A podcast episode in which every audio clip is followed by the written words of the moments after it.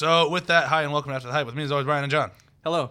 Uh, today we are joined by almost always Ryan. Hello. Uh, we have Chris back. How's it going, guys? We have Elliot back. Hey. And we first time ever, El- Emily. Hello. Oh wow, Elliot and then Emily back to back really fucked up my mouth. You can't start this episode any any episode without fucking up. Yeah, at some point I have to stumble over my words or just keep mumbling until I'm done talking. We got L and M. There we go. Uh, okay, so we're gonna start with a quick "Where have you been doing?" I'm going to go first. I saw the Peanuts movie. Ah, how was it? Oh, Uh, I saw it because I was bored in the Quad Cities. If anyone knows where that is, In Illinois, it is in Iowa. Uh, I saw it on the Iowa side. Um, Midwest.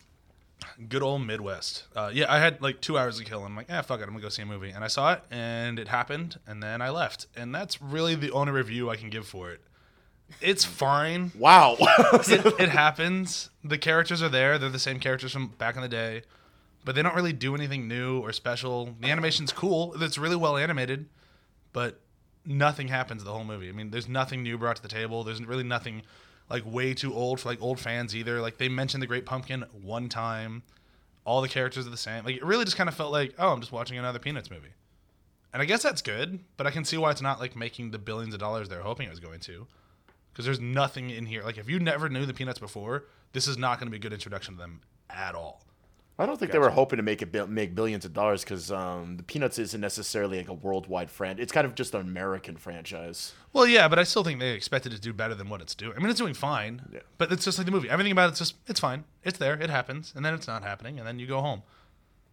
Okay, well, yeah, that's it for me then. Oh, I'll go next. Uh, so I know you guys have talked about this a couple times in a couple episodes. We're gonna talk about Fallout 4. Yep. Goddamn. Fallout 4. It's taken over my life, and it, it, it's really. I've not been around because of that. You missed out. easy I missed out on the last couple episodes, yeah. not because I was moving, and not because moving was a huge ordeal. No, it was the wasteland. Yep. It's just You're a, fired. It's such an immersive game, and I'm sure this I is showed be- up and rushed through all my segments so I could get back to Fallout 4. Yeah, no. In And fact, I thought after, that was the bare minimum effort. In fact, now that I'm fired, I'm gonna. I'm just gonna go now. and Yeah, I'm just go gonna back. go Play Fallout 4. You're happy with Yeah. this decision of being fired. But it, that's like all that Bethesda like. That's their thing. They're gonna create a huge world, and you're gonna get sucked into it for the rest of your known life. Yeah. Yeah, you lose hundred hours of your life. You throw it in your PS4, Xbox One, or PC, or whatever, and then like there goes hundred hours, and then then it's back to life. yep. But what it hel- it helps the pocketbook because then I'm not buying hundreds of games because That's I'm true. too busy. It's very true. so it actually saves money in the long run. So you know, sixty dollars down. You know, a couple years later, then I buy games again. It actually saves, it saves money. Yeah. Yeah. yeah, it's not like Battlefront where you have to keep adding, like where you have to keep buying things in order to get the complete game. Uh, so there isn't DLC for it. There is, but you don't really need it with Bethesda games. Right. No, th- it's more like icing on the cake. Like, Yeah. ooh, do you want to spend five more hours on top of your 200? Cool, here you go. Uh, I actually branched out and bought another game. Chris just mentioned it because he's my roommate. Uh, we've been playing Star Wars Battlefront. Ooh. I was debating uh, after playing the beta uh, if I wanted to get it now or not, but I talked to a buddy of mine and uh, he he sold me on it. Like he's he's like, look, it's just an arcade game. You're gonna sit down, you're gonna play it for like a, a few matches, thirty minutes to an hour.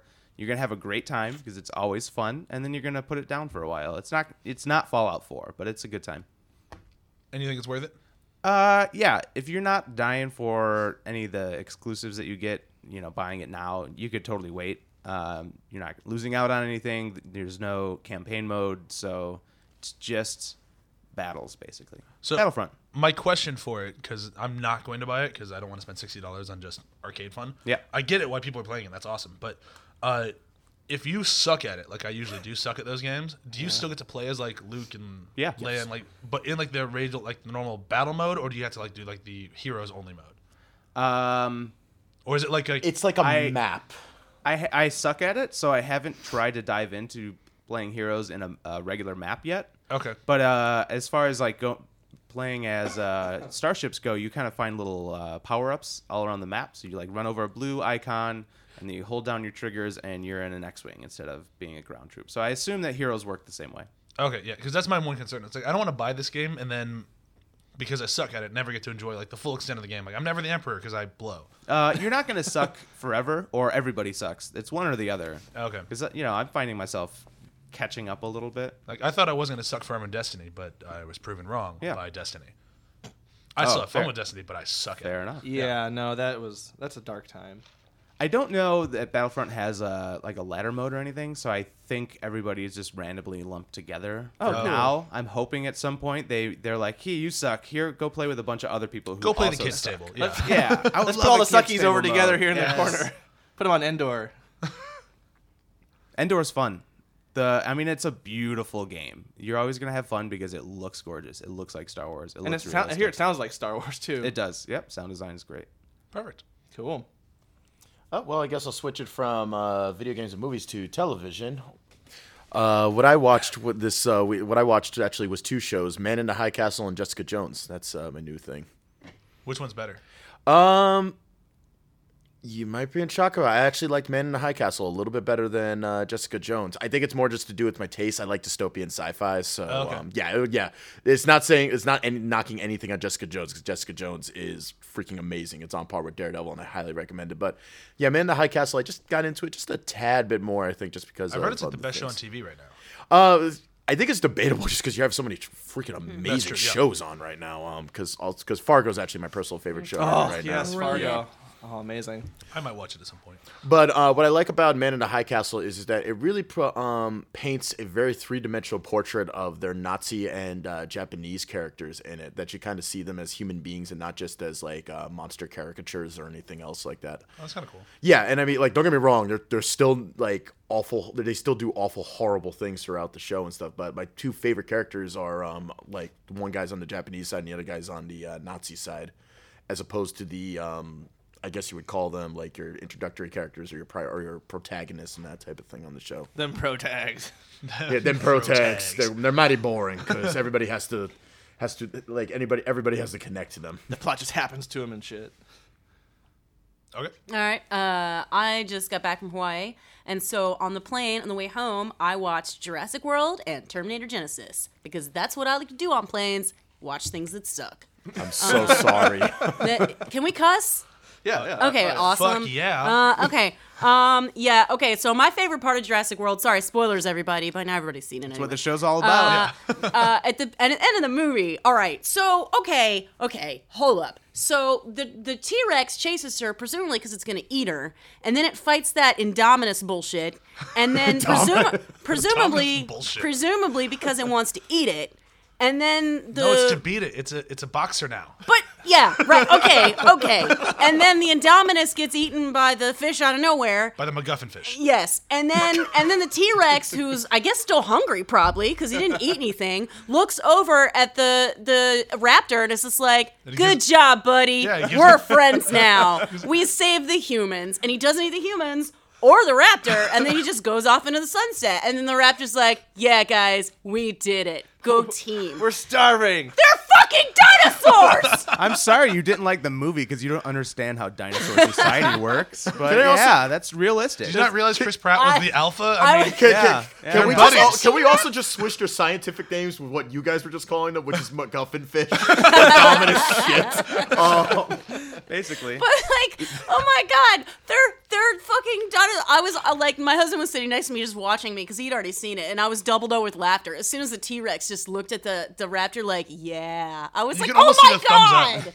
Yeah. I really was the thumbs up would just come on the screen. They actually went to In and Out afterward. You just didn't see it. Yeah. Hey, wait a second, wait a second. Chris Pratt is the alpha? I didn't know because it's not like they said that every five fucking minutes in the You're picture. looking at him, kid. In a world where Chris Pratt is the alpha, he's the alpha, you know. Jurassic World alpha. He's alpha. I swear to God, that would not surprise me if that's the next one's title. It's a trilogy. Yeah. Alpha, I'll Alpha see it. Two, and Jurassic Wor- Jurassic Alpha. Jurassic Alpha, where the alpha is the alpha of Alpha Land. Aye, aye, aye. Ah, thank you for the Power Rangers reference. uh, over to me. I uh, the last movie I watched was Bad Taste. Have any of you guys seen that? Oh, Peter yeah. Jackson. yeah. I have not seen that since high school. Yeah, you know, this this was the first movie he made. You read up about it like it's he took 4 years to do it. Uh, He didn't take it. Just, you know, he filmed it on weekends with his friends. Like one friend got married so they had to write him out, but then got divorced so they wrote him back in. like it's something that like watching it, it's kind of kind of shapeless a little bit, kind of sloppy, but it's the thing where it's such like a labor of hard work and love and even when he has like no money at all, he really pushes it, like in terms of the gore and the chaos. And he did get uh, like some kind of grant or something from the New Zealand Film Commission, so you can definitely see that at the end when he gets like the full like alien makeup and effects. but it's the thing where even even when he's just starting out, like with no money, pure passion, he turns out something that's like a hundred times better than those Hobbit movies. Did you guys see that uh, behind the scenes feature? Oh, yeah. On, did you guys see it? on It- what? In the rounds, I haven't seen it. It made the rounds. It's on YouTube, but the Hobbit movies just destroyed him because he had like no time at all to prep and just had to just kind of go in without having major scenes storyboarded or anything. And It shows. yeah, But you also have to give him props that it's also semi-coherent. St- like it takes talent to be able to make a movie he's- that's still shitty, but is actually yeah. He's definitely a good director. He, Yeah. He's Yeah. a good director. Made a few shitty films. Lovely Bones, Lovely Bones, Lovely Bones. Uh, well, I feel like watching Agreed, Bad agreed, Taste agreed. restored my faith in him a little bit because when you watch that behind the scenes feature, it really just shows a guy who's been kind of chewed up by the Hollywood system and he's just like spent. But you go back and watch Bad Taste, and like, here's a young, hungry filmmaker who, even against impossible odds, is going to make something that's watchable. All right, we ready to go on uh, Mad Max now? This isn't about Peter Jackson. Are we all? Are we No, ready to this get is about the furious? dir- this is about the director of Babe Two. All right, are we are we gonna get to uh, Mad Max Fast and Furious? Um, I would totally watch that crossover. By the way, Mad Max uh, Fast and Furious with Road. I'm pretty Vin sure Diesel? all the It's Fury- like Diesel, in yeah. Army of Darkness situation where, you know, Vin and CGI Paul Walker and everybody wake no, no, no. up. Now that's a crossover I would see. Fury, Mad Max, and Army of Darkness. Yeah, for sure. I mean, I really watch any crossover at this point. Um, but we're gonna move into today's Mad Max Fury Road. Uh, it cost 150 million, which I'm still surprised they gave George Miller 150 million to make this movie. I'm in shock it cost that like not that much, but it only cost 150 million. yeah. yeah. Yeah, I mean, there, there's a lot about that's like really. Apparently, fire is uh, cheap. Yeah. uh, it only made 153 statewide, which was considered a little bit of an upset, but it did make another 220 overseas, which brought it up to 374, which means we'll probably get another one of these. And which I bet it's going to sell Yeah, a they're lot planning of to make it. Blu-rays. we sell all the Blu-rays. We're was all gonna- nerds for it. I was gonna say on. Finally on. bought it on Blu-ray. I was gonna say I think this is one of those films because it's kind of like a Batman Begins Dark Knight scenario because I think I don't know if I'm not sure if a lot of people remember, but Batman Begins made a certain amount of money, but it didn't make a ton of money. It was no Dark Knight. That's for Um, Yeah, sure. exactly. That was the thing. And then like it came out on Blu-ray and DVD, and then everybody started like watching it and was like, "Oh my god, it's a incredible film." And then Dark Knight came out, and it blew every. Yeah, it you like history was made, and that's what I think. If they do a sequel with this, you will see something similar to that because by then everybody would have seen Fury Road and realized what they are, what they're going to see when they walk into the theater. If it's good, it'd have to be a good film.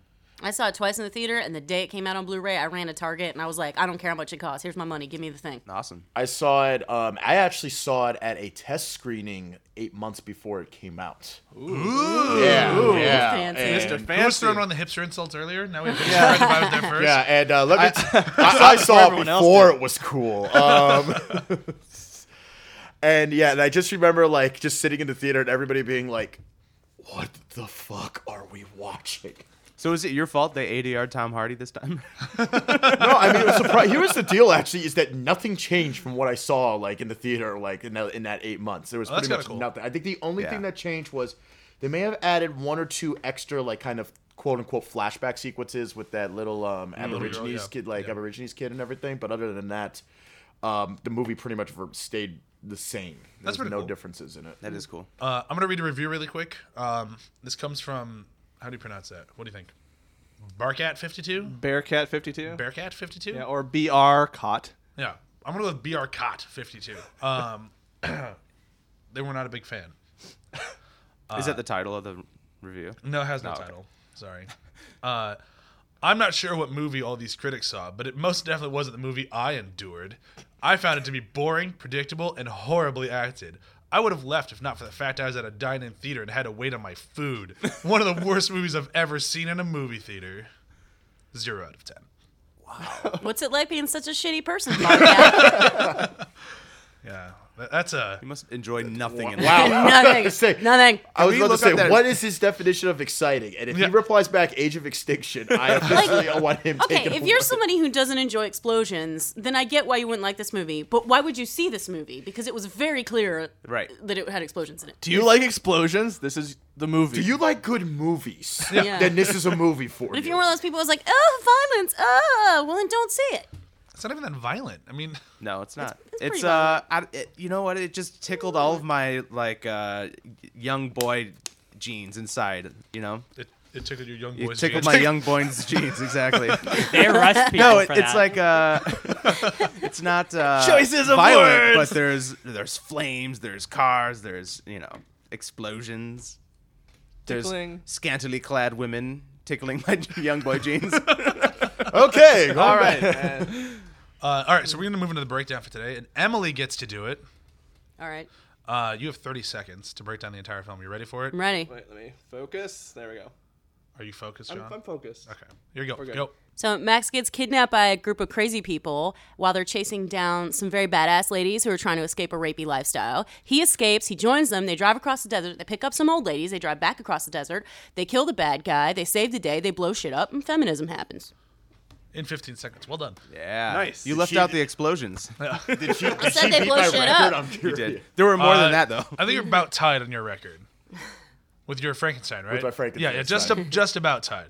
Uh, so yeah, I have- really have no insults for that because it was just too damn fast. But but if you really, it was one of those things. If you weren't able to do it, it's like, what the fuck were you watching then? Like, how much are you reading into this movie? It's not a complicated plot. Yeah, it's really not. It's it's there and back again. Yeah. Well, it's the very Mad Max stre- I story. mean, like George Miller is very big on like making everything simple in his like. Well, not and I'm not gonna and I don't mean like simple like dumbed down and everything, but making everything simple in terms of what you're seeing in the movie. Are you And calling this movie dumb? no, I actually What, you think you're better than me? I Seeing actually things before we do. I saw Pacific Rim also before everyone. Congratulations. Good for you, man. this guy needs to be on like way before the hype. Wrong podcast, bro. That- but no, I actually think that I actually think that this is actually one of the smarter action movies that has come out in years. Um, just because of like so the way he uses some of the imagery in it, and also what like the themes that he's trying to express in it. Because I think one of the things that's kind of amazing about this picture is how much story and characterization he's able to express in this without dialogue and just like with a look or a glance or a camera shot or something along those lines. It's very artistic. Yeah, It it's- is. It's very tough to make a movie. I honestly think for everyone, and I think George Miller kind of knocked out of the park with this, one, which he did agree. not do with his original two. I think one of the general rules is like the more complicated your world building, really the more simple your story should be so that we don't have so much to have to figure out while we're watching the movie. And this world was very complicated. There were all kinds of rules, there was all kinds of subtle stuff that you never really had explained but was clearly like it, it was the world that they were living in, little things here and there that you Yep. could tell just made it feel more real. And as a result, because the world was so complex, the story was just very, very, very simple. Yeah.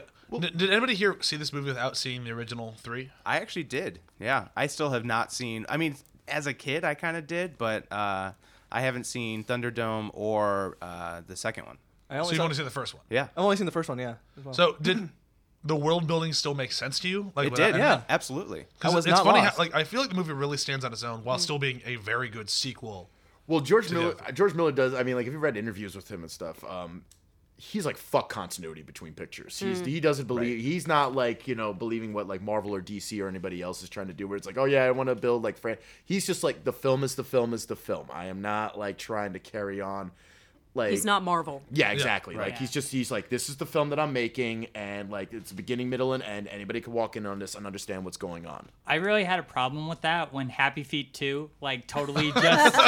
It felt like it was coming out of nowhere from where Happy Feet left off. Can I just say that I would have loved it if somebody just made a commercial for this picture that just went for the director of Happy know. Feet and Happy Feet 2 and Babe comes Mad Max Fury Road.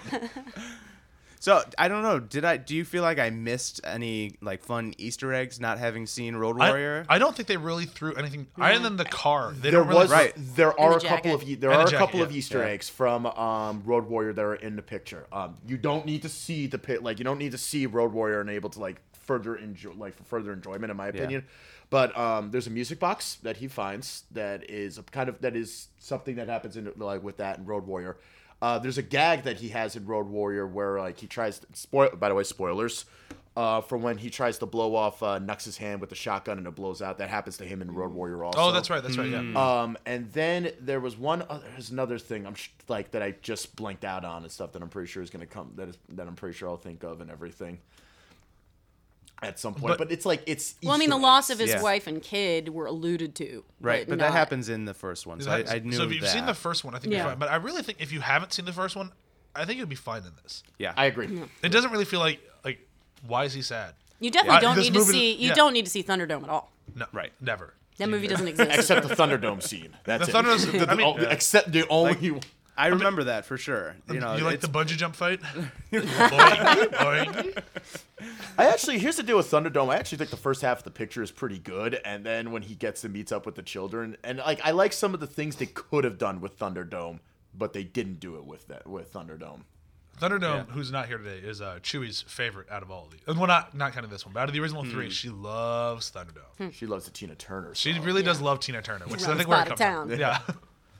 Uh, all right, well, let's move into some of like the performances in this thing.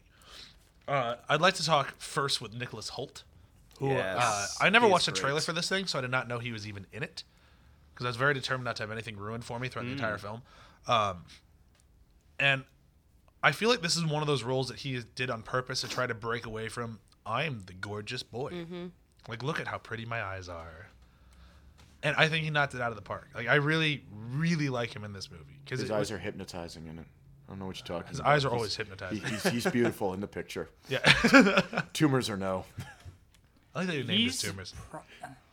Larry Uh, and Barry. I, I didn't really speak up, but I'm probably the smallest fan of this movie at this table. Uh, Emily, Emily's if Emily is very enthusiastic about it, I'm more subdued. Are you threatening to fight me? No, I'm just like He's I'm waving a sword acknowledging- aronund. It's really threatening. Like I'm, I'm kind of don't like, like you could just challenge me to a fight. I'm bowing my head in deference, basically, so that you understand that I bow to your fandom. It's like you're allowed film. to not like it. I'm, I'm kidding. I'm not I- gonna fight you. Absolutely not. You are not allowed. I, I- encourage you to not like it. Emily, don't have put to the, kni- put the knife down. how Or you Put, the better. put the knife down. Put it down. like I can actually say that I when I saw this in theaters, I actually nodded off a little bit. How did you fall asleep during this movie? I didn't fall There was an explosion every 30 seconds. How the fuck could you bit. fall asleep? Well, when there's an explosion every 30 seconds, that becomes the new normal. And it's like, all right, I'm used to an explosion every 30 seconds. And it becomes less special at that point. For me, this movie is you have Mad Max, who's a strong silent type. You have uh, uh, uh, Furiosa, say he's a strong Imperator grunting Furiosa, who's a strong silent type. So hot. And when you have two strong silent types bounce off against each other, you don't really You get a make lot babies. of sparks there.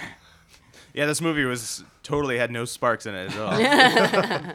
I yeah, I think there was a character actually named Sparks in it. I could definitely see the complaint, the major complaints about this movie being in its characters uh, between Furiosa and Mad Max, and they are very, they're deep, which means they're very silent and don't say much, and you have to uh, look for the meaning in their characters.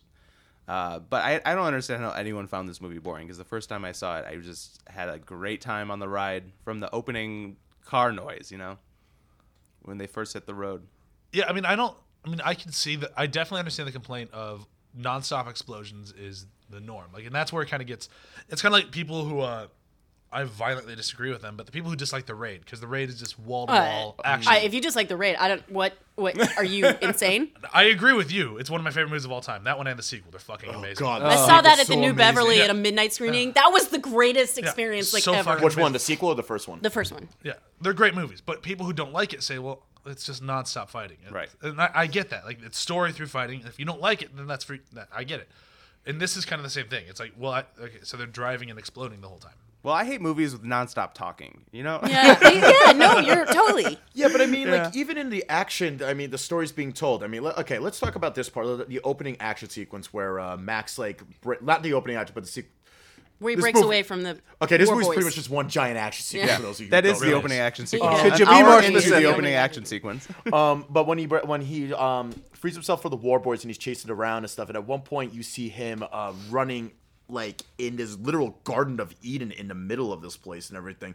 That says all you need to know about like the hierarchy of this place. That yeah, they could supply food to everyone and they could make sure that everyone is placed and we kind of rebuild civilization.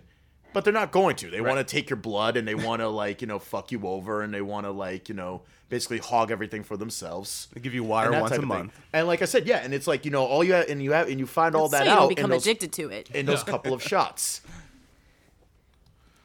what what you just said about like hate movies with nonstop talking. Like I would rather watch Before Sunrise Uh.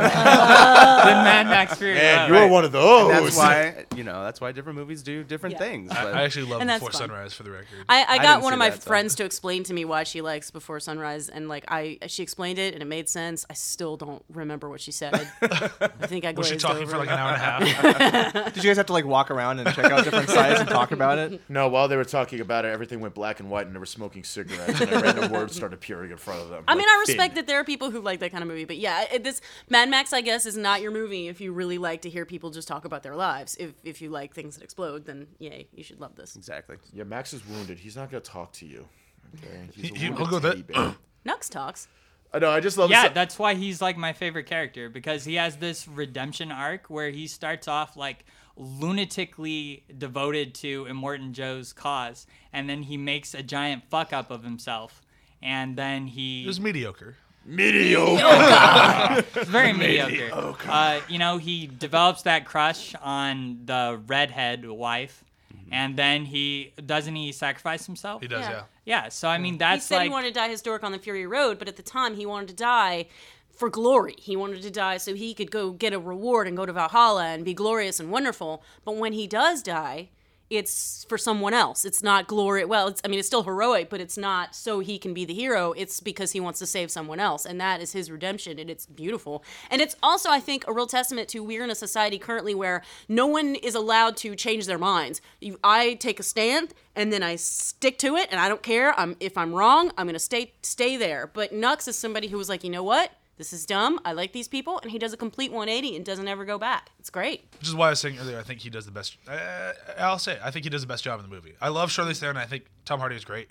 I think Nicholas Hoult does the best performance in the entire thing because he does both ends of the spectrum so well. Yeah. Of complete like nutbag, religious, like crazy guy, all the way through. Like I've seen the error of my ways. I need to help these people. Yeah. Yep. And he does it all fantastic, and you buy it every step of the way.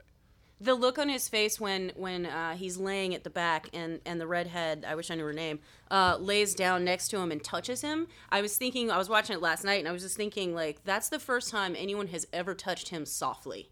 That's the only time there's ever been softness in his life, and you could see in his face he's just completely blown away by it. And that's really the moment when it all changes is the idea that you don't have to be hard all the time. You don't have to be a war boy. yeah. Yeah. I'd rather be a Max.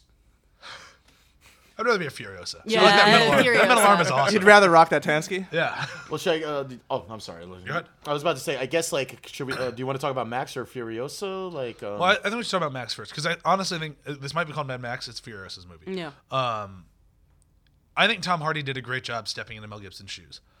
I think he did a good job making the character his own while still kind of paying respects to what it used to be. Like it didn't feel like it was a completely new character, which is tough to do when he's still trying to make it his own character. And that's why I like Tom Hardy. I don't think he's the greatest actor working today, but I think he's one of the one of the very good ones. And I think he did a great job with this movie because it really felt like a movie that he could have phoned in. Because really, like one of my lines, I have like ten lines in the whole movie. All right, fuck it, I'll cash this check. And it didn't feel like he was ever trying to cash a check. It felt like he was in this thing like hook, line, and sinker the whole way through. I think what's interesting about because I know like you, you just mentioned it's Furiosa's movie. This is gonna sound a little weird and stuff, but um, between like I do agree with you. Furiosa is definitely more the main character than Max, but I think a lot of people seem to forget that without Max there, they would not have been able to succeed in that picture. Eh, like a lot of the time, because I know everybody was saying, "Oh, Furiosa was the one who was saving everybody." Constantly, was like, "Well, And without the Furiosa, he would have died as a blood bag. yeah, but the thing is, is that without him, the third act of the picture would not have happened. I think a lot of people forget that he's the one that comes up with the plan of And going he spends back. most of the third act dangling off the side of a truck while Furious is holding on to Well, but, but I think it's a partnership. It's a, These yeah, two- yeah, And exactly. that's- Like Yeah. I'm not saying, yeah, I'm not saying that like it's that you know Furiosa is like to do like anything like that, but I think people need to remember Yeah. that like without Max, half the stuff also because I mean also remember when the Bullet Farm guy comes after them. Max is the one that takes care of that guy. That's true. And I think that's that's part of the point is that these two, and that's one of the reasons they are both stoic. These two people get each other. They come from the same sort of mental mental place. They're both warriors, and and when when he when i i there's a moment when when she basically shows him the code to uh, unlock the truck, and she says, you know, when I yell "fool," you run, and then she shows him the code. That is her moment of going, look. I'm gonna trust you. Right. And then a few seconds later, when she climbs back in the truck, he hands her the gun, and that's him going, "Okay, I trust you too." And that's all you need. You don't need. Uh, that's all you need. I'm flinging cords around. Uh, you don't need uh, a long explanation of them going, "You know what? I choose to trust you." It's just those simple moments where that's the moment where they're like, "Okay, we're in this together," and from that moment on, they trust each other. It's beautiful. Well, they also have that great moment later on in the picture where um, where they're by the tree. And by the way, I love the fact that Nux cannot recognize a tree. Yeah. I think that is such a tree thing. great character moment. Yeah, but um, but that scene where um, you see Max and he's trying to fire the shots off, and she starts just going five, four. Yeah. three. Yeah. And then finally, like without even like giving her like a hard time about it, he just hands the rifle to her, Yeah. and he like and he tells her like put it on my shoulder and stuff, and then she's able to make the shot. But then like they realize they're still coming after them, and then she just gives them look to Max, and it's almost like they're saying silently to each other, "You were better at the sharpshooting. I'm better at like going out there and stopping them right now. So let me do this stuff." I'm better at fucking bitches up. Yeah, he's like I'm better at fucking them up. I mean, like, and that's what I think. it's not lo- his blood.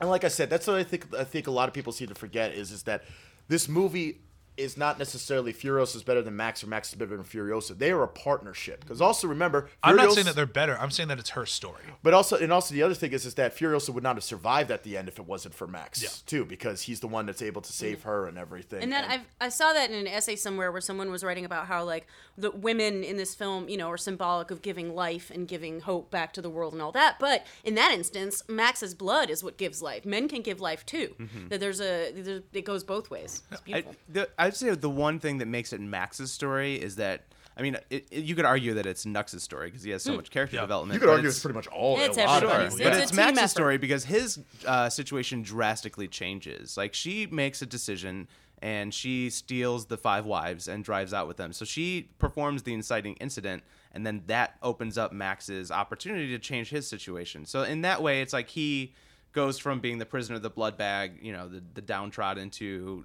basically forging his own escape on the road. I think to go off your point uh, with it's more Furiosa story, Max Rockatansky is a character who he's almost like the Crypt Keeper a little bit, like in that he allows this futuristic anthology series to go on. Like every movie, it isn't like you know Max and his band of rebels. It's just Max dropping into a new situation and you know trying to help people, Right. whether it's you know the wives or it's a bunch of annoying muppets I will. I will match you to Crypt Keeper, and I will raise you. Actually, he is in my mind actually more of the man with no name. Um, in that, if you guys haven't, if, um, not Never heard the of him. Yeah. But has anybody here What's his seen name? um, Reggie? Uh, Stray dog. exactly. But no, has anybody ever seen For a Few Dollars More? Um, Yeah. this is that Yes. that movie was actually the one that I kept comparing Max's character to, where Clint Eastwood is Max in it, and Furiosa is Lee Van Cleef in that picture. Yeah. Because when you think about it, and for a few dollars Yeah. more, like the man with no name is not the main character, and he's not like it's actually Lee Van Cleef's character and stuff, because he's the one that's going after the band of the bandits to get revenge for his sister and everything, and he's the one that kind of has the overall arc in the in the film and everything. And I tell people I was like, that's actually what I kept comparing the picture, like the relationship between Furiosa and Max to in my mind when I was watching it was it's kind of like Lee Van Cleef and Clint Eastwood in that picture and everything, where you need um, Clint Eastwood in the picture in order for it to happen and stuff. But really, like at the end of the day, it's kind of Lee Van Cleef's story. Well, he's to the do. balancing force. As, as Yeah. in the end Yeah. of the showdown, where he's like, "Okay, we're gonna do this fair. I'm gonna make it fair." And then Yeah, and that's what Matt, and fair that's what. Max kind of does at the end of the picture, of the end of the picture and stuff. And also, I also read another really interesting essay. You guys and your reading, jeez. This is a movie Literacy. podcast. you can do it Uh, too. fine. It was pictures. It had like it, it, it was, was a picture book and everything. Where um, Whoa. Somebody pointed out that in the Mad Max films, you could argue that Max is kind of the angel of the apocalypse in a way. Where basically hmm. what he does is is that he goes into a town or he goes into a situation, he brings back civilization to these people, and then he leaves hmm. them and everything to go find the next town and everything. And that hmm. there's kind of a le- it's kind of like the legend of Max is being developed Yeah. as like this guy who brings the world back from the brink. Yeah. Yeah. He's Yojimbo. He's the Yeah, stray he's dog. yeah, he's the stray dog. He's the samurai. He's the samurai. He's the guy who, and it also kind of seems like at the end of it, when they have that awesome exchange, like that look of exchanges between Furiosa and Max, that Max is kind of going, you know, you have your paradise now. I have to go off and find and like Yeah. find the next thing because this isn't for me. Like I have to go off and fight because that's what seems to be happening in every single one of them. Even in the shit show that's beyond Thunderdome, is that he goes over there and he brings back hope or he brings something with him that makes everybody like a better person. Yeah. I hope George Miller doesn't really uh, fuck up uh, his audience by because obviously if he follows suit, the next movie isn't going to be about uh, Furiosa Yeah. or Immortan Joe. It's going to be about Max with a whole new situation, and it's risky because people did uh, cling to Charlize Theron so much in this film. And I think, yeah, and I, I may be uh, unpopular with this, but I agree with what Ryan just said. I don't think they should do a Furiosa film. No, I don't I'm think sorry. I'm sorry to everybody who's like, there's been do a Furiosa film because she was amazing, but I'm kind of like, her story ended, and to kind of do another movie with her, I feel like would be a disservice to kind of what her character fought for in this picture and went after. I don't know a whole lot of people who would disagree with that. Actually, I think I think that's. I will. Oh, all right. I'll say right now. I mean, why not? I'm all for watching movies. I'll see pretty much any movie, and if it's about a character I like, I'll fucking see it. Why not? If they can actually come up with a good story about Furiosa, it's not doing a disservice. Well, to no, I'm not going to argue about that. If the Yeah. movie's good, Yeah, it's yeah. good. I will not say, yeah, I but I'm not not. saying that's any reason not to but don't do do it. it just because people. Yeah, are don't like, do it for yeah. like fan service. That's Do it not what I'm saying. because- yeah, But and if you have that's- an actual story to tell for it, Don't do it for Brian. why not? Definitely Yeah. don't do it for Brian. Yeah, I will see the shit out of it. She was awesome in that movie. They can come up with a good movie for her to be in. Fuck it. Why But that's the not? tricky part. That's what I mean by it's like I think it would be harder for um, George Miller to come up with another new story for Furiosa Yeah. Right. Than it would for Max. I just think Max is more pliant, like um, flexible in terms of the stories that he could be able to tell with him in future sequels than it would be for Furiosa. I, I mean, see that. with- yeah, yeah. Does that With- does that make sense? Like a story, like Yeah, from a storytelling perspective. I mean, with he's been working with Max for like 40 years at this point, so I'm sure he's got notebooks full of possibilities of like. Oh, he has can flat put out Max said in- he's got, yeah, like- this kind of story, that kind of story. Like the only thing that needs to be consistent between Fury Road and you know, Badass Drive or whatever the next one's called. I really hope that's what it's called. I think I think just to Mad fuck with Max. people, he should just call Drive. it. He, he should just call the movie Mad Max Out of the Fall. yeah, just just Before all he needs Fury, it's a walkie-talkie. Yeah, just drop him in wherever. Like, I think if he gets to make you know one or two more of these, like it's gonna be cool if the movies are really different. You know, Right. maybe instead of like Maybe like more talking. maybe maybe maybe Max can meet a girl on a train and they just Walk decide around and talk around about their Paris. feelings. or it's just like, oh, you, you don't understand. Uh, uh, yeah. Box presents. He just gives thumbs up from time to No, Sylvester Stallone is cast in the picture and everything. Well, he could maybe they could take a page from Sylvester Stallone's Judge Dredd and give him like a Rob Schneider esque wacky sidekick. I would. Silence. I'd be totally fine with it. I'll watch the shit out of it. Especially if it is Rob Schneider. I'm totally down. You can do it. You really loved Mad uh, Mad Max, Brian. You're in for anything he does with the sequel, it Absolutely. sounds Why like. not? Yeah. I trust George Miller. I mean, Yeah. like, yeah, He's there's no other earned way to it. describe it. He Yeah. deserves it. He can do whatever the fuck he feels like at this point in Yeah, time. I'll watch it. They If got Mad Max money. is in a tutu at the beginning of the picture. I want to know how he did that. Even though they don't explain it, I'm still Yeah. watching it. Uh, what to move on to? should we try? Actually, should we talk about George Miller, like in some of his direction, uh, direction? Yeah, picture? I, I was gonna say either say him or um, I can never pronounce the, the bad guy's name. Uh, Immortan Joe. Morton Joe. and Morton Joe. uh, either one of them. Let's go with Joe. Let's, go Let's with go, Joe. Joe. Or uh, He's gross. He's gross and rapey. or Toe Cutter. If you Oh, will. it's so amazing that Yeah. it was the same actor to me. I love that they brought back the same actor. Yeah. because they did that with uh, one of the actors from the first one, right? Or the there was the second, or the third, or the first, or the second. It was uh, what's oh god, I know the guys. John, uh, well, no, no, John Spence was not in the first one. He was in the second one. and He showed up in the third. The Gyro Captain is. What Yeah, I'm yeah, talking but he played a different guy, right? Yeah. yeah. Well, I like that he uses the same actors. Like, I think that's kind of a cool idea. Like, it's like I, I like this guy; he can do good things, and it kind of brings in what you guys said earlier, where he doesn't like hold himself down to continuity. It's Yeah, like, yeah, no, th- right. this guy's just a different person in this movie. it adds to the myth because if, if, if similar faces kind of recur, then it's like this is a mythical story. This is legend. This isn't going to be held to continuity, like you said. yeah. Well, It's- that's it's fairy tale. that's the thing Badass about, fairy tale with explosions. that's the thing about George Miller is that he is huge on like mythology and mm-hmm. established and like you know iconography and that type of thing and stuff. So I mean, you just hit the nail on the head. I mean, like every single character is kind of like this is based off of like a mytholo or like you know they they have this mythological uh, like persona like around them. I think it's cool that he really made Immortan Joe like slovenly.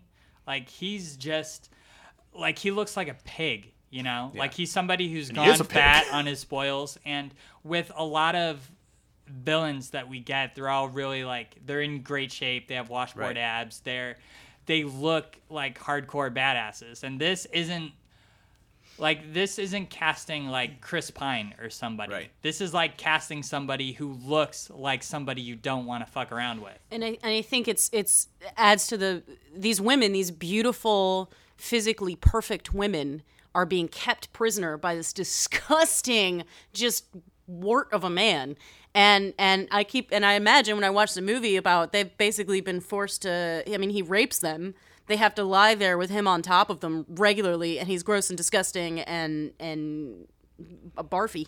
Uh, and and of course they want to escape. I mean, anybody would want to escape being prisoner anyway, but especially if a guy is gross. Well, they also have the, well, they also have that, and then you also have those poor women also who are like on the sidelines who I'm guessing he force feeds or something like that, and like sucks the milk out of them. Oh, the like- mothers or something. Yeah, the milk, Mother's mo- milk? because they have the milk mothers and everything like that. in yeah, and that's- Where They've sorry. also been forced to Oh, have no, no. babies, most Uh, likely. Yeah. Where do you guys stand on Rosie Huntington Whiteley? Because she's done this movie and Transformers 3. I think she redeemed herself because of this film Hmm. from Transformers 3 because I think she has a very three dimensional character in it and stuff. I mean, like she's the pregnant one and she winds up coming Splendid. out and like yeah, and so tries to save everybody and Yeah. everything. Oh, that moment where she throws open the door and she's just like, "Nope, you're not gonna shoot," and he's all pissed. Oh, it's Oh, hero. it is a good It's moment. great. Yeah. Yeah, and like I actually yeah, and I think she actually does a very good job in the picture with like the role that she was given and everything. I think she might have a, a bit of, to coin my phrase, Wahlberg syndrome, where Mm-hmm. a good director, she gets a good performance. Yeah. You may have, you may have a very good point. So, Uh, so Mad Max was a cop before Yes. the Yes. Yeah. everything happened. What do you think of Morton Joe was doing with his life? Uh, we had, well, if you, there's actually a comic book that does explain it a little bit and everything, and he's basically he was a marauder guy who like you know traveled the wasteland and everything, and like you know due to rape. Uh, I mean, rape before the pillage. apocalypse Eh, happened. rape. No, oh no, they didn't say they didn't go to the Yeah. details. So about what do you that. think? Is he like a corporate criminal? Is he like a gangster? He was probably He was still probably raping ladies. He was. I'm guessing he was a farmer in the outback of Australia who raped women on the reg. a Wolf Creek kind He of was guy? a tax accountant. Yeah. Just everything went really wrong. He was a high school science teacher. Yeah. He was a cop. Maybe. I wouldn't be surprising and stuff. I know one of the th- I know one of the things is that in Road Warrior actually the main bad guy in that um, George Miller has said was actually one of the cops that um, Mad Max used to work with in his notes and everything. He actually has that written down. Interesting. I mean, the thing, like, the thing about him is that, like, it's such a kind of talking more about George Miller with the character than anybody else. It's such a, a dangerous thing in like the like the climate of films now to make a villain whose like major thing is like uh, I I rape the shit out of women. But we didn't see it, which is very That's- significant. You don't have to that's show true. it. You do not have to. No, show But you and showed the that's- trauma. I Yes. think that's the yes. key thing that and that, that's that, where picture be- does. it's not women in refrigerators because this was all about the women like dealing with what had been done to them, and you don't have to show it. I you, I read That- so many screenplays where you have these dramatic, really graphic rape scenes, and you're like, you just you don't need it. We don't need to see it. It, it really shows like th- what I was saying is like it's such a it's such a risky move to make that sort of thing because so many people are like it's such a like, I wouldn't do it. But the fact that he does it in such a way where he doesn't show it and it still has all the impacts and makes it that much worse, it's like way the f- like way to go, man. Like that's really tough to do, and he pulls it like pulls it off flawlessly. one of the things that he did, and uh, fellow filmmakers, you should learn this, um, is, is that he actually consulted with one of the main creators of the Vagina monologues. Oh, um, wow. What? I didn't know that. and Yeah. everything. And apparent- Reading. And apparently, and apparently, this uh, woman. Um, help me out here because it sounds like you know what I'm talking about. Stuff. I Apparently, know she also what you're talking about. she apparently um, she apparently what is it? She visits refugee camps or something like that, or she's like also like she doesn't just like write like these plays or anything like that, or like she also like um travels to refugee camps, like um for women, like for women specifically that have been taken and raped by and like kidnapped when they were younger, that type of thing. Wow. And she was the person that he consulted, be like, "Am I getting this right? Am I like making sure that this is okay?" And she was the one who told him like. Do not focus on the rape. You focus on the trauma that it like comes across. That it Well, that comes it, across it, it. it treats a really horrible, horrible thing that a horrible villain does with a level of respect that is not usually shown in this sort of movie. We are not things. yeah, yeah, it really because usually like the rape is like, oh god, look at how horrible this rape is, like Last House on Left and that sort of stuff. And like, Look, not- look Well, at the it. problem look at is- it. Yeah, watch yeah. it. yeah, watch watch, it. it. watch it happen. Watch It's this like- woman being brutalized. Well, the problem is, is that too many filmmakers um make it tittillating. Mm-hmm. yeah, It's mm-hmm. it's this ti- like it's a titillating scene, almost kind of like, and I hate doing this impression, but it's the best way I can describe. it, Almost kind of like, you Yeah. shouldn't be watching this, but we're Yeah, gonna show Gaspar, it to no." you because like because like, and I can't stand that. No, it's awful. It is absolutely. aw- It's an awful. It's insulting and it's disgusting. And George Miller did something way worse. He had five women that were basically baby factories for this guy just to be horrible to, and he conveyed all of it without having to put any of it in our face. But we still felt the impact of it. Like that is huge and it's awesome. Like, Well, here's- unbelievably well. Not awesome. You know what I'm No, saying? no, no, Not- but yeah, it's awesome yeah. that the way. But here's the other thing way that, that he, he also is does awesome. that's also great about it is is that he does not portray them as victims. He portrays them just like he portrays Max and Furiosa as survivors. Yeah. and everything. Like, um, and the other thing that I love also is is that, you know, when you have a lot of pictures where you have um, the director or the filmmakers wanting to make sure that every that like everybody's clear that the female uh, protagonists are on the same level as a male protagonist in it. You have like the male protagonist say like some quippy or smart ass line about it or something else like that. Max does not do that in this picture, and I fucking love that. That he's just like he's like I'm in it with these people. I don't care where they come from. After a certain amount of time, he's like I gotta go. I like we gotta team up and we gotta work together. Yep. Yeah, and all the women deal with the trauma in different ways. They all have Yeah. unique personalities and unique re- re- reactions to what happened to them. I just love that the "We are not things" being written on the wall. That's all you need to know. And Yeah. when when um when Nux is sitting there uh, getting the blood, and the guy runs by him, and he's like, "What happened?" and he says, "Oh, something was stolen." And then he's like, "What? Oh, his breeders, his prize breeders. There is no humanity in that. No. The women are seen as possessions, and that's all they are in that society. So it's really easy to understand why these guys just." That's what they think, which is even greater about how Nux comes to see them as human beings because Yeah. he's been raised in a society where women aren't humans; they're just items to own, and yet he has the capacity to see them as people. Well, let me ask you something. Would you also say that Nux is treated as a thing by Morton Absolutely. Oh, very Yep. true, very Yeah, true. absolutely. like in a, in a much different way, Yeah. and, and you know, like and Nux probably has a, a lot more freedom than the uh, than the what do they call them? The wives? Is that The wives, yeah. Yeah, the than the wives do and stuff, but. I feel like that's also a thing because also Yeah. Max is treated as a thing. Yeah. He's just like because they refer to He's a blood bag. He's a Yeah. yeah, exactly. Yeah. They treat him. They all they, they call him blood bag for the first half of the picture. Yeah. I think that uh, Rosie Huntington Whiteley was she like? Did she have a name like Precious? Splendid. Splendid. Yeah. The first time we see her, she's like crawling out of the back of the Yeah. truck and Yeah. like climbing across the axle or whatever. And it's like that's something that's insanely dangerous, let alone when you're like humongously pregnant. So it establishes right up front that she's fearless, you know? She's going to put herself in uh, what was she doing? She was like we can't breathe back here. It's like she she needs to help her people even though this maybe it isn't the most opportune time exactly since they're Well, directly actually, she under honked attack. the horn, and that was the, the the code for them to crawl up to the front. But Gotcha. later on, she does that. Later on, she's like, "We can't breathe down here." You Yeah, we gotta I mean, up. she's someone who she'll stand up to Max. You know, she isn't like a delicate flower. Like these, None of them really feel like they are. Right. yeah, Yeah. uh, Yeah. the um, the They don't need saving. the stereotype would be Like, that they kinda They need sa- saving. Well, no, they save themselves, yeah, but yeah. they all need each other Yeah. in order they to need like, help more than they need saving. Yeah. They don't need the knight in shining armor. They just need another person to fire. and that's Right. what's beautiful. Yeah. He's not the knight in shining armor. He's just going to be a guy who's going to help them. Nor And- does he want to be the knight in shining uh, armor. flashing forward, I, when he gets to the old ladies uh, at the green place, The um, Volvina, I think. Is yeah, that the the name? Yeah. vul, vul, vul, vulvolini, Vulva- vulvolinas or something vi- like that, yeah. vagina ladies. Yeah. we got it. the uh, when they immediately see the men and they're like, "Who are the men?" And all she has to say is, "They're reliable. They helped us get us here." And there's no more question of it. It's just like, okay, cool. Yeah, You know, I think the movie presents a very great, like, excellent theme in it, where it's just kind of like, um, you know, it's not about which gender is more powerful than the other. It's about the fact mm-hmm. that you consider yourselves as equals and Yeah. you work together. I think that's kind of a big theme in the picture Well- is that working together, you're able to accomplish and be able to get done what you need to get done. Well, for me, it's like the the current climate in film right now is that women need stronger, better roles in film. I'm totally all for that. I agree with it. They've been given the shaft for way too fucking long.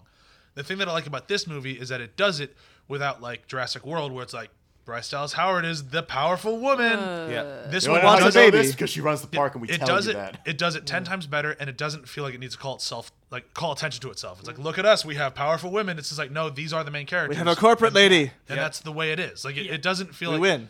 It does a better job paying respect to women by not giving them like the we're giving them a leg up here, guys. Check Right. it out. We're, Yeah. we're we're we're giving them a favor. Well, another movie that does that amazingly well, and if you haven't seen us, check it out. Is Edge of Tomorrow with Yeah, Absolutely, yeah, yeah, Emily, yeah. We- Emily we Blunt's talked- Hell character. yeah. we did our episode on that. We talked about that all the time. Like it does a great job of just she is another character who is as strong and as equal to the man, and we're not going to waste any fucking screen time talking about like I can't believe a woman's that Yeah. strong. It's Yeah. just it's just the way it is. Whoa, there's a woman in that suit. yeah. Also, you don't have to have just one woman. In, Yeah. in Edge of Tomorrow, there's a, at least one other woman who's a badass, and in this movie, there's a whole shitload of them. It's Yeah. great. There's a variety. Yeah. That's really healthy, as opposed to just having Charlize Theron be the token Right. Yeah, woman. yeah. It's very like okay, we have these you know older women over here. We have the wives. Um, it's it gives a much more healthier worldview. yeah. And a Well, lot of people will just kind of congratulate themselves, give themselves a cookie right when they put the first woman in any Yeah. sort of Oh my- screenplay. dude, because I do. Self-high I mentioned I mentioned the podcast that I do, which is Chicks Who Script. We talk about uh, self promotion, not on purpose, but uh, we talk about We'll uh, that we talk a lot about women in film, and um and I get emails all the time from people who are like, "You should have me on your podcast. I made a movie. It's got a woman in it. I'm awesome." You know? Congratulations. Yeah. Here's a raisin cookie, you asshole. Oh no. Well, I think Worst I kind. think that uh, I think that a lot of screenwriters get so bogged down with making sure that they have that uh, prototype like um, Yeah. strong female character that they actually Trinity forget syndrome. to make her a character. Right. Yeah. well, it Yeah, always and falters. like this one, they they did that with. Mo- there's a couple, like two or three of the wives are very basically just there to be there, but the ones that count really fucking count. And like that's the same with like male characters too. There's a lot of male characters who don't really do anything, Yeah, but the ones that exactly. count really count. And I think Yeah. like the gender played no real issue in the script whatsoever, which is what makes it better. By not calling attention to it, they made a better job calling attention to the actual problem in filmmaking today of not having these female characters. Because when you look at this one, it's like, why don't we have this in the rest of them? Mm. Like, why is this one special for having it? This movie like makes sense in terms of how it displays male female dynamics to the point where before this movie came out there was a huge backlash from not huge it was probably very small but there was like a group of men who were like Women's rights guys. raging They're awesome. against it because the movie had been like co-opted by this feminine movement or whatever We call them cunts. Yeah, but it's The just men. like Yes. yeah, yeah. the movie is so just like um And I mean that as insulting as you want. Yeah. it's so like correctly portrayed that like if you have an issue with it, it is like 100% you're an asshole. Absolutely. Yeah. Well, I think it's also like um, a teacher of mine during high school actually put this great analogy, and I think it could apply to this situation also, where um, the subject of um, gay men and women um, in the military came up, and he just said, "I don't give a fuck if they're gay, straight, bisexual, transsexual, or have a sex change, as long as they're handing me the goddamn bullets when somebody else is firing at me." Yeah. And I think that's the best analogy I can say. Like, I don't ca- like if I'm in that situation, I don't care who you are, as long as you're on my side and you're trying to help me. Now, there is one thing I want to bring up here before we, we wrap this podcast up, and that's something that I think Chewy would want me to bring up. There is a, uh, a a thing going on right now. I'm not sure if you've seen on Facebook or whatever, but it talks about like the equality in a room. So in a room right now, like so, say right now, there's five guys and one girl. Uh, obviously, way more men than women. But if there's a room and of- all white people. yeah, and all white people, we'll talk about that in a different podcast. Oh, I'm actually Latino. Oh, okay. Yeah. All right.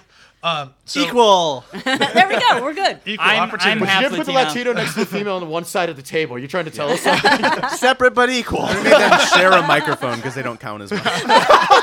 yeah, and you only gave us one mic. Each half Deal a with person. it. Uh, okay, so Systemic. Isn't that why we're really loud?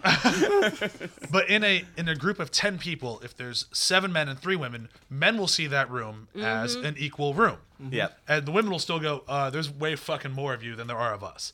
Now I think this movie does a great job of having Of two men that, yeah, and you're right. five women. And I never felt like that was unequal. Yeah. The way they portrayed the characters, it felt like the whole time everyone was on an equal playing field. And I think the fact that they were able to pull that off is amazing, especially with that sort of thing going in the background. Now, does anybody else have you have people seen this mm. conversation? I Going didn't on? there's even very much- I I haven't that. seen that one, but I mean, it's interesting. Yeah. Yeah. I mean, it's true if you think about it. I mean, a lot And of times it's not anti-man at all. No. It's, it's just sort of talking about ma- toxic masculinity specifically. Yeah. Yeah. And then, but these two men are both great, and they end up being heroes, and Yeah. that's also part of being a man. Is, is you don't have to be an asshole. yeah. We figured it out, guys. Uh, Shut her down. Well, Max is this. kind of an Max is kind of an asshole, but in a much different, like, kind of like He's an not, asshole. has nothing to do He's with my just sort of gender. I'm just, socially- like- yeah, he's just a social dickhead. Yeah. Uh, I think there's one last thing we didn't talk about. Okay. The Oh. Doof Warrior. oh my god! Every time that dude was on screen, the first time I saw that movie, I just couldn't stop laughing. Who is this? Which the, one? The red, the guy in red, the blind guy who played the guitar. Oh, the guitar player. Oh, Yeah. Holy yeah. fuck! How did Yeah. not bring him up? Because that's a character who, like, the day this came out, he was all over the internet. Oh, yeah. Yeah. Like, he was on t shirts, he was on memes. And it's the thing where it's like, I wish I'd gone in fresh for him.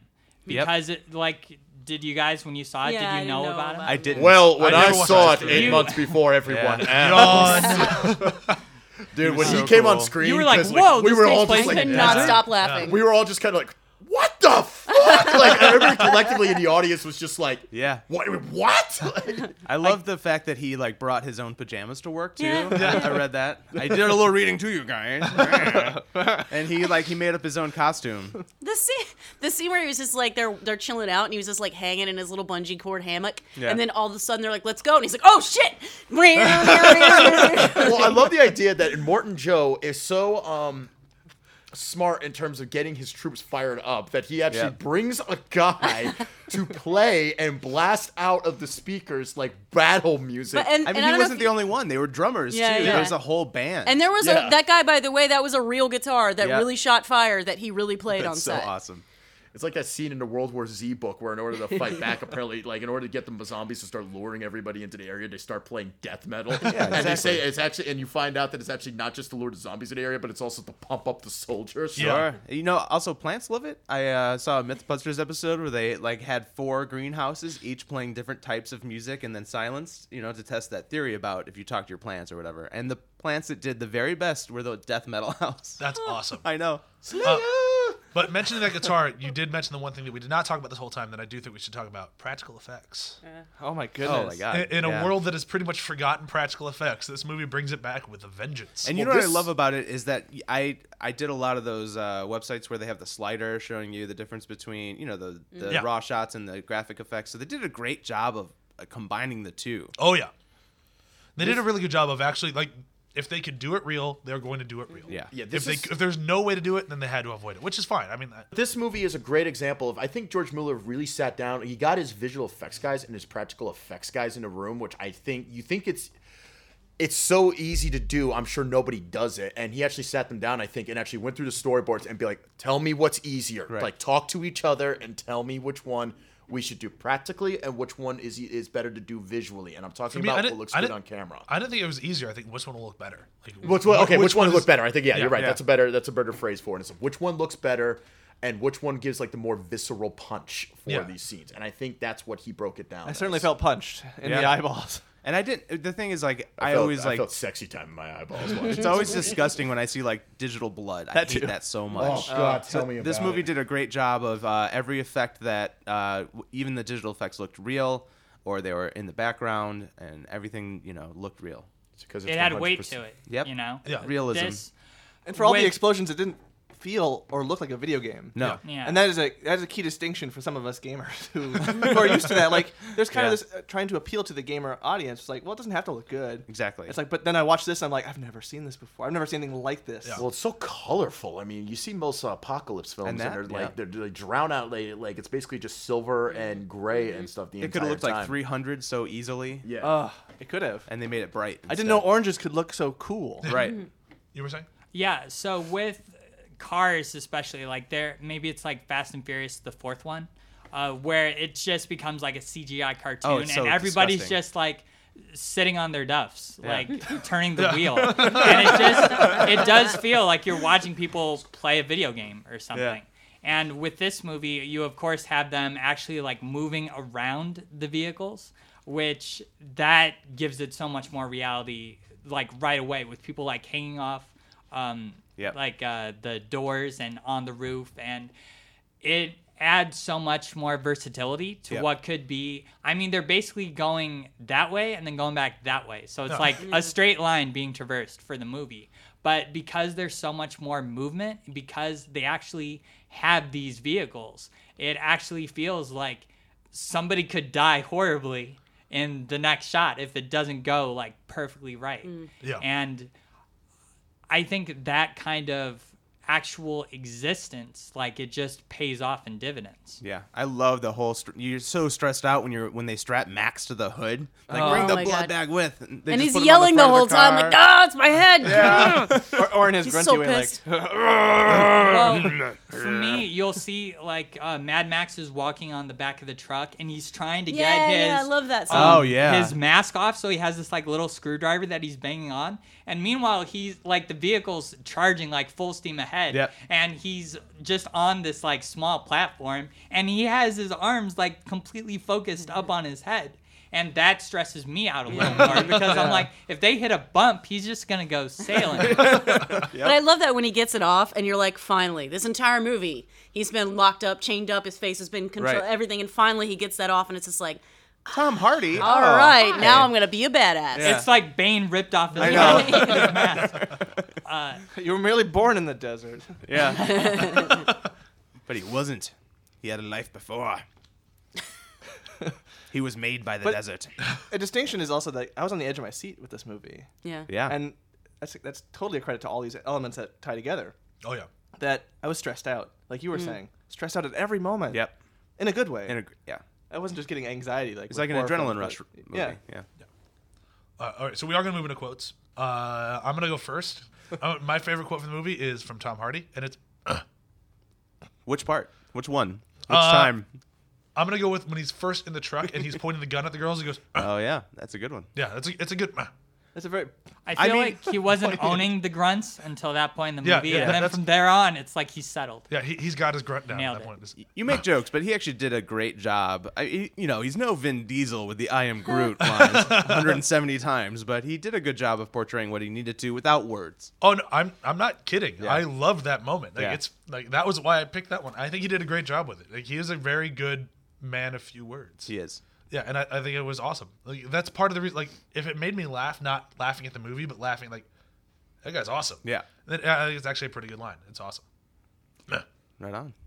I'll John? go. Cool. Or Uh, Elliot. oh yeah. Can I go?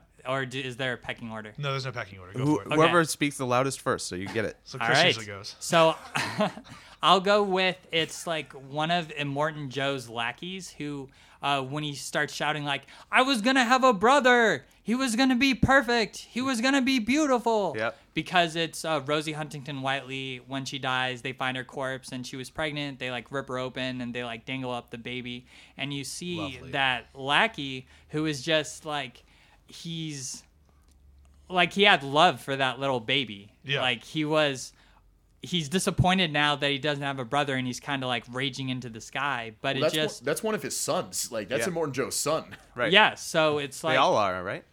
Yeah. everyone is his Yeah. children. Um, yeah, Time so to clean ourselves. uh, that I mean, it just gave a little more dimension to that. Who that lackey who is just kind of like a physical presence, but that line just showing that emotion from him Yeah. really made him a little more real. And I think he kind of spoke for everybody who was sold by Immortan's, uh, you know, speeches and who was on his side. Yeah, absolutely. Everyone who wasn't Nux, basically. Yeah, and even Nux for a long time. Yeah. until he fucked up. Yeah.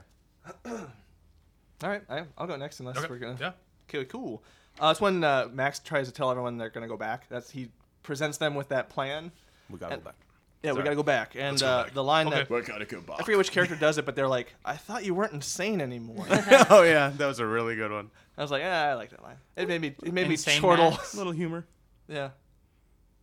Well, you need some humor after the the baby tearing scene. And what you love, I love it if you would have turned around and goes, "My first name is Mad. I never go." Uh, do you guys need some more time? Or do you have one? Uh, I have one. Um, I, I don't think this is the exact quote, but he says it under his breath right before they go on that car chase against Furiosa. But it's what like I think Ma- Max says something along the lines of, First they took my fucking car, now they took my they're taking my fucking blood." Yep. Uh, I mean, obviously, guys. Uh, I don't know if you've noticed. Um, feminist. Hello. Um, what? So I've said it a couple times What's already, this but feminist but thing you talk but of? I think someone actually does say it, but it's written on the wall when he runs in to find the wives missing. The the the stuff that's on the floor is like our sons will not be warlords, and on the wall is written we are not things.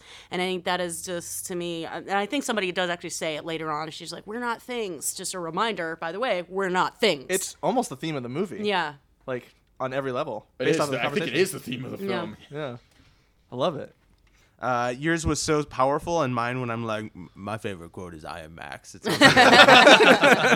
It was powerful in the context of the picture because he refused Yeah. to give his name to everyone. yeah. Yeah, yeah. My name- and he- the way he does it is like Max. Yeah, yeah. My name is Max. Like he's Yeah. nodding his head, like okay, No. I can think, do this. I think my name is Max. yeah, I- and I yeah. did By like, now, he uh, probably doesn't ever. I mean, he talks to so few people. It probably Right. like might occur. He might forget his name every now and then. Yeah, but I really liked when he uh, was explaining uh, to them as the world fell, each of us in our own way was broken. It was hard to know who was more crazy, me or everyone else. Hmm. No, it's everyone else, dude. We know, but he doesn't know anymore. Yeah. Yeah, Was that everybody? that was it. All right, Yeah. so nobody took this one, so I just need to say it because I think it's the best line in the movie that isn't, this was going to be mine. You will write Eternal, Shiny, and Chrome. Uh, because hmm. it's fucking awesome. Yeah. Yeah, I lie, I live, I, I live, I die, I live again. Yeah, so awesome. and of course, uh, what a lovely day. Basically, yeah, Nux yeah. got all the cool lines. He does, really yeah. did. Oh, He yeah. also he also introduced his neck tumors as like Larry, Larry, and Barry. yeah. These and the mates, redhead is just like okay, Okay. like I'll go with it. yeah. Why not? Sure. welcome, welcome to our fucked up club. And I also like that where he's talking to the redhead and he says, uh, he's like, you know, oh, I screwed up. I screwed up three times and the gates of Valhalla were open to me. And she's like, maybe it's your manifest destiny not to. And it's like, oh, I never thought of that. No, no, you live with it. Okay, so for the review system for today, uh, I'm just going to go with post-apocalyptic, post-apocalyptic movies. Just a little sidebar. I definitely did not warn Emily about the What- review what is- system. Wow. So that? next time you invite a guest, you have a lot more work to do. Uh, to be I, fair, I, I- think it's more what? fun gave when you myself a don't. cookie for Yeah. warning about the video. Yeah. okay. Which is why I had something prepped. Yeah. Yeah. Yeah, so post-apocalyptic movies, I can go first because I thought about this a little while ago, so I'm kind of cheating. Uh, I'm gonna go with The Road. Wh- uh, what is the criteria of this game? Allow me to go, and you'll be able to. You might be able Okay, to catch on, all and then other people might go. Okay, so the reason I choose The Road is because it takes place post-apocalyptic. It's all about basically like one man's journey and about how it's really not about him, but it's about everybody around him. So in The Road, it's all mm-hmm. about Viggo Mortensen's son. It's about it's not it's more his movie than it is Viggo Mortensen's because it's just about how he's going to get him to live in this world, and his whole job is to basically prepare the world for his son. And in Mad Max Fury Road, it's Mad Max is kind of the main character, but it's more about Furiosa. And it's more about Mad Max taking her and getting her world ready for her to live in and then stepping away. Now, in the road, he dies, and that's why he's not in it anymore. And Mad Max, he chooses to leave. But the whole thing is a post apocalyptic world. It's a journey from A to B, or I guess A to B back to A in Fury Road.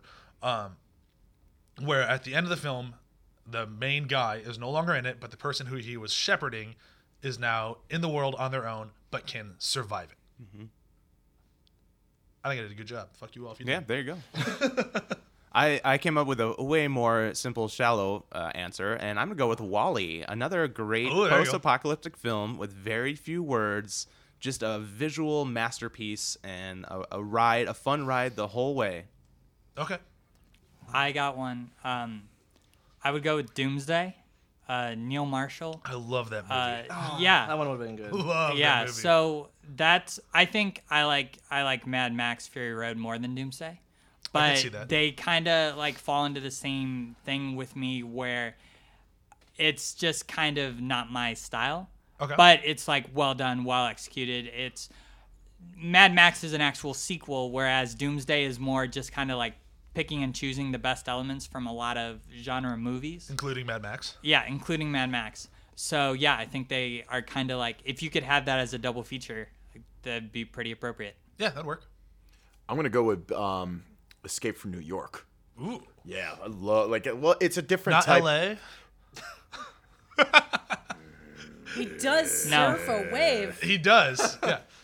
Oh, I know so I know so much about like behind the scenes of, the- of Escape from LA about why that movie is garbage. But um, if anyone would, I imagine it'd be you. yeah, yeah. I read no. Well, I saw it ten months before it came out. I'm sure you did. uh, but no, Escape from New York because it's a different type of uh, post-apocalypse film, or I guess you could call this more like um, dystopian future Yeah. or Yeah, something yeah. along those lines. But it does have apocalyptic elements in it, especially once he gets into the actual prison. But um, I'm also comparing it with uh, Mad Max and everything because it's got a very stoic lead in it as well. Played by uh, cinema's greatest badass of all time, and I will fight you if you disagree on this. The Mac Daddy himself, Kurt Russell. I'm pretty sure it's Tobey Maguire, but you know, you're welcome to your opinion. Uh, no, it's actually Jared. Uh, the guy, it's kind of the guy from Napoleon Dynamite. There you go. but no, um, I just love that film and stuff, and I think um, it and Mad Max. I think it and any Mad Max picture make a great double feature if you Yeah. want to do like a kind of dystopian, crazy, like off the wall, bleak B movie science fiction films. Well done. Right on. It's gonna be kind of a stretch. I'm gonna go with uh, 28 Days Later. Okay. Oh, nice. Yep, nice. that's a good one. Uh, just and it's mainly just because of just the journey, and he, the main character, kind of finds himself in a foreign situation, like a group of people already struggling on their own kind of arc, and he kind of jumps in on it and Yeah, kind of piggybacks works. off of it. It's very again kind of loosely connected. The strong Not as much of of a stretch as I think you thought it was going to be. That actually It works. actually is. I'm, a- I'm a really harsh critic of well. myself. Yeah. All right, I got your game. Um, I'm gonna go Book of Eli uh, because I feel That's like gonna be the. That was the one I was gonna. I, I feel like Book of Eli is so thematically consistent. The whole movie is about blind faith and the fact that you know there's blindness involved in the film, and it's all about faith and blind faith, blind faith. All everywhere you go in the movie, it's all about blind faith. And this movie also was very consistent in the thematic, the use of the whole "we are not things" and the whole people being treated as objects, and it was very consistent across the board. Well done. This is a Yeah. road movie. Yeah, that's very well done for never having heard of our review system before. Thank you. Uh, You're actually the quickest to pick it up, I think. Yeah, I, I would I would say for sure the quickest to pick it up so far. Usually I get a lot of I don't get it. I, don't, I, I don't- got it. Do I, I- have to do this? Or I I'll read a lot, guys. I also have to. Get, I also have to give a huge shout out to another dystopian fiction, um, science fiction movie, uh, just because I think it's very underrated. wow, but, selfish are you? uh, Oh, we get to Dredd. go twice. Dredd. If nobody. That is so Oh, good. is- Yeah. If you guys haven't seen Dredd and you want to see like a bleak science fiction picture, check like that movie is Double feature with The Raid, the best day. Yes. of your. Because it's basically the same plot, but they're done so differently. It's such Yeah, a great, yeah, yeah. but both of them are great. And So- also a great example of a male and female lead who don't have a romantic relationship, which Yes. is beautiful. Yep. More of that, please. And also Uh, it has an antagonist who's also like, Yeah. well, no, she used to be like, let me make mention about it and stuff, but she's just ruthless in it. Yeah. I love a female antagonist. Moving on to the end of our episode, uh, because we have so many people here this actually applies to this time, we're gonna jump into plugs. Hmm. So who? I don't have hair plugs. got a plug? My podcast is called Chicks Who Script. You can find us on chickswhoscript.com. We are at CWS Podcast on Twitter. We're also on Facebook and Instagram and all the other things. And we drop every Monday in the morning and we inter- we talk about filmmaking. We always interview a filmmaker at my house and we might drink and there are dogs and it's super fun and we cuss a lot. There we go. And I uh, hear you break down plots to movies uh, very extensively. Uh, occasionally I'm known to do that, yeah. Yeah. Especially the more drunk I get. Uh, I have two podcasts. One is called Superhero Sampler, which is on indefinite hiatus right now. So Oh no! yeah, we'll see what happens there. Uh, the other one is called Beyond School. It is an audio play about a uh, teenage girl who's battling evil aliens across the world. Cool. Sweet. I, J.J. Abrams, have a film coming up on December 18th. You may want to go check it out. It's called Star Wars. Speaking of Star Wars, next week uh, we will have our very much anticipated by the people in the room Star Wars episode, uh, where we will have. I will explain what's going to happen this time. I wasn't going to before, but now I, I I'm so excited about this. I, I think it's going to work out really well. We're going to have six people on.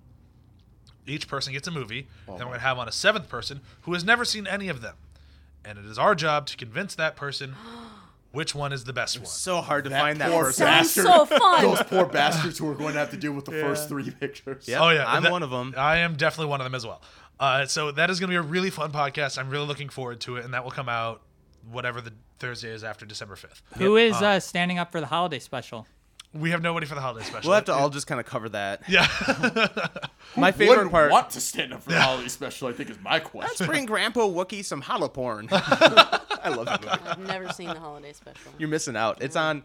If you, I think you can go on YouTube or you can go to uh, RiffTrax, and they actually have a streaming version of it. Which w- that's how I watched it. Did they it. do the thing? Yep. Oh my god. It was Okay. Well, really now I'm good. in. Yep. All right. Even without it, you should watch it because it's awesome. All right. Because it's related to Star Wars. That's all it needs. Um, so yeah, so that's coming up here soon. I'm really looking forward to it. And then after that, we have our normal onslaught of end of the year podcast, which you can look forward to or not. It's up to you. Uh, but with that, I say thank you to everybody for coming on. You're welcome. And bye. Goodbye. Bye. Bye. Two, three, four come unbreakable. They alive, it. It's America. Unbreakable.